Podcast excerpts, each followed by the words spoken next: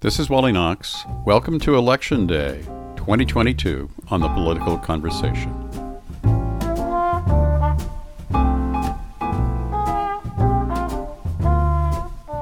Probably like you, I've been following the campaigns closely.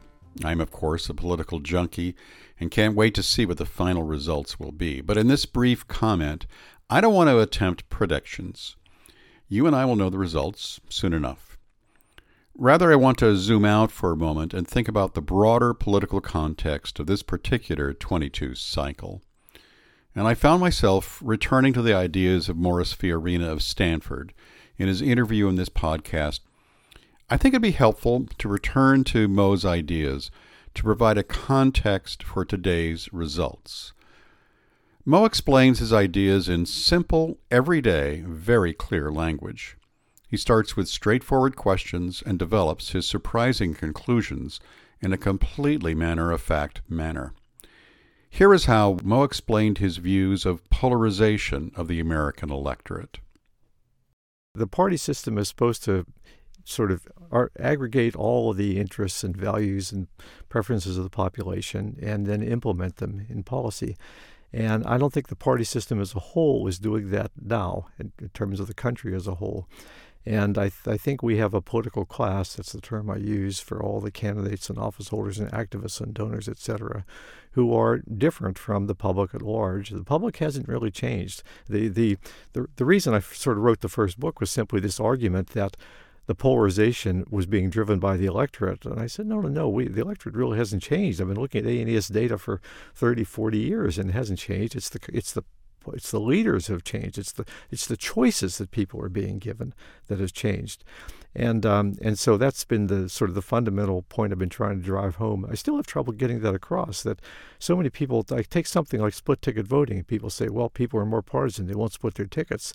No, they don't have any reason to split their tickets.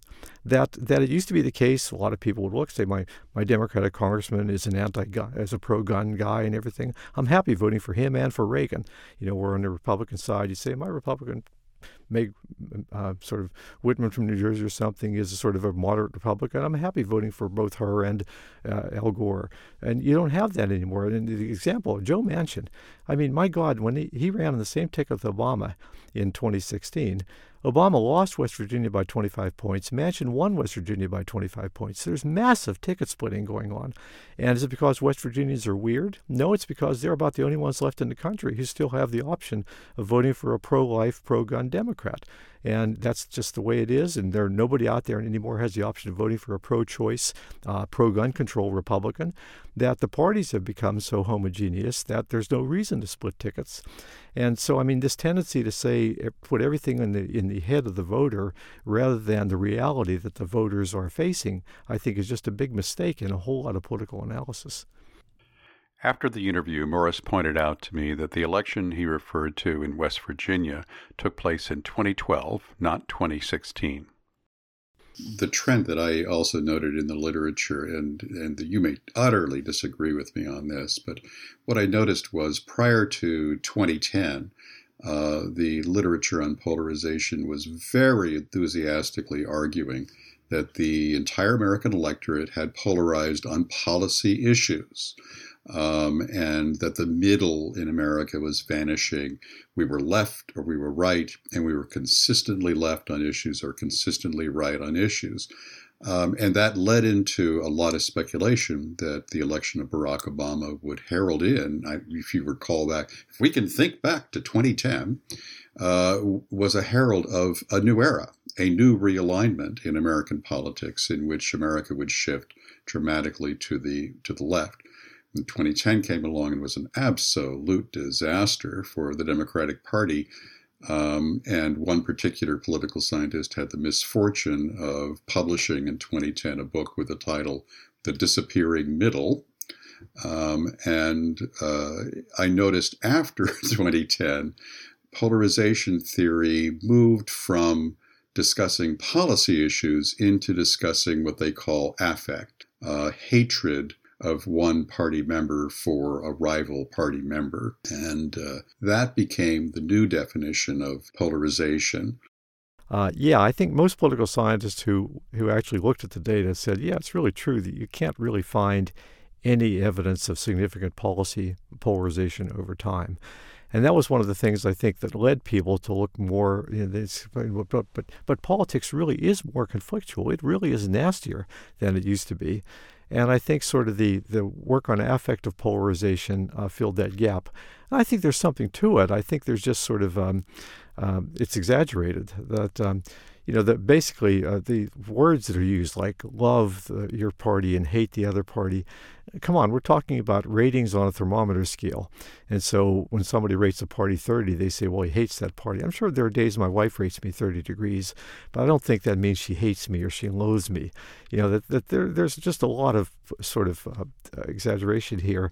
And uh, the other thing is that there's evidence there's some nice studies showing that basically, when you ask people to rate Democrats, they think of the people they see on the shout shows, and they see, and you were saying, and if you sort of give them information on, well, Democrats believe this, Republicans believe this, sort of ordinary Democrats and Republicans, that a lot of that sort of negative and positive is diminished.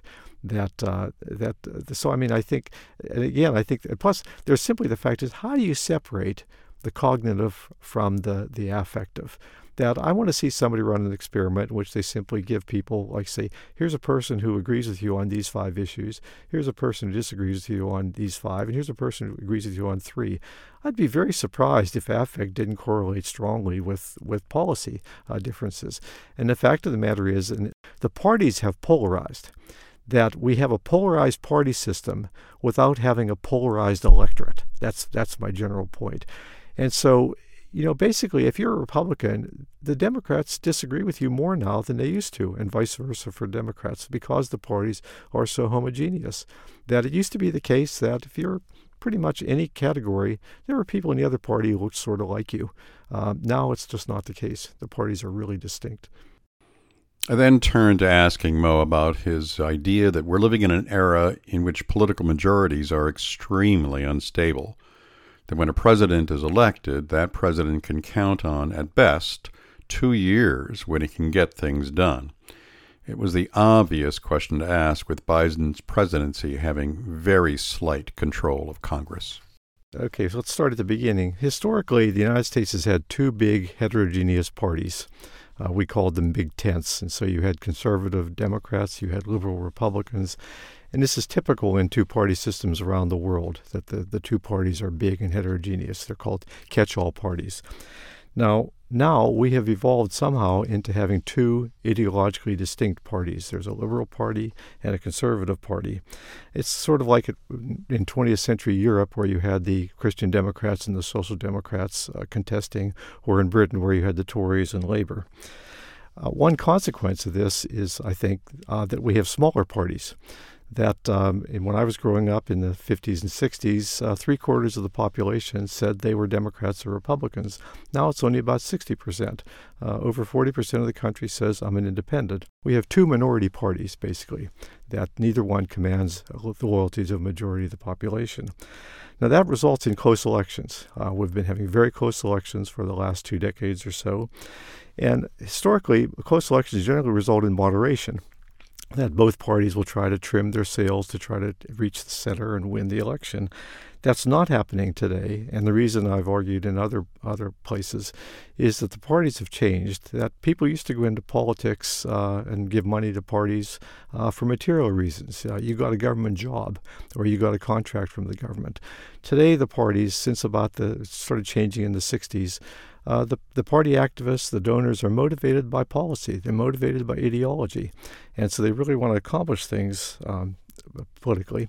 And the result is when they win office in this era of close elections, uh, the idea is not how do we appeal to the majority to, to maintain our majority. It's rather let's strike while the iron is hot. We may very well lose the next election, so let's get while we can, uh, get get while we can.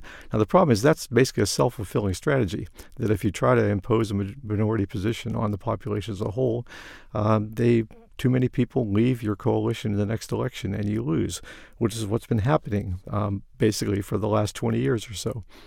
Just to make that clear, can you give us a, an example that leaps to your mind of uh, an instance of that happening? I'll give you several. Uh, start with George Bush's reelection uh, in 2004. Uh, at his inauguration speech, he announces a freedom agenda and Social Security private accounts, and a whole lot of Americans say, I don't remember voting for any of that, and they get whacked in the 2006 election. And Barack Obama comes in, and he's running a fairly moderate platform, and he says, We're going to nationalize health care. And again, this health care is a middling issue in the population as a whole, whole, but it's big in the Democratic base. And again, they get whacked in 2010. Um, so, and we're seeing, I think, um, the first signs of it now is Biden runs on a very moderate platform, but is being pulled to the left by the Democratic uh, progressives. And um, basically, there's a policies out there I think that may very well come back to haunt them in 2022. Well, that's that's that's one of the uh, areas I wanted to explore with you. So.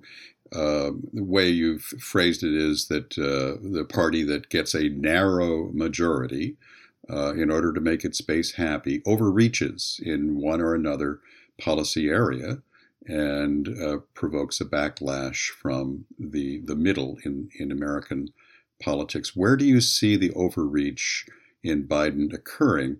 And, and in particular, because it's pretty obvious that Joe Biden is going out of his way, in rhetoric at least, to reach as deeply as he can into the middle of the American electorate. But where do you see the missteps taking place? I think um, one of the things I'm sort of sensing there's sort of a nervousness about the size of the domestic policies he's proposing. That the economy, by all accounts, looks like it's recovering, and just slapping a huge amount of uh, additional spending on an already expanding economy is making some people nervous. Uh, also, the tax increases that um, it's going to be interesting to see if these suburbanites who defected because they were really tired of Trump, uh, what happens when they start looking and be worrying about their taxes going up.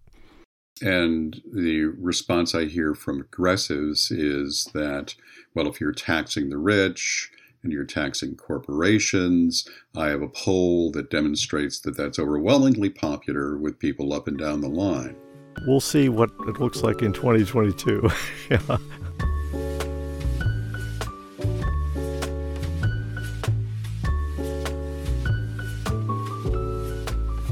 I'd like to repeat Mo's big point. The parties, their elected officials, their activists, their donors, their supporters in the media have polarized.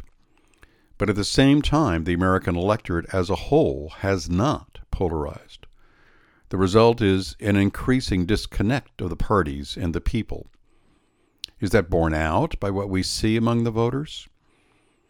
Well, on election day two years ago, the Gallup poll found that 38% of us said we were independents. Now, Gallup reports that 43% of us say we're independents. That's a 5% shift in two years. At the very same time, Democrats went from 31% to 24% today. 24%? Republicans are a little better today at 30%.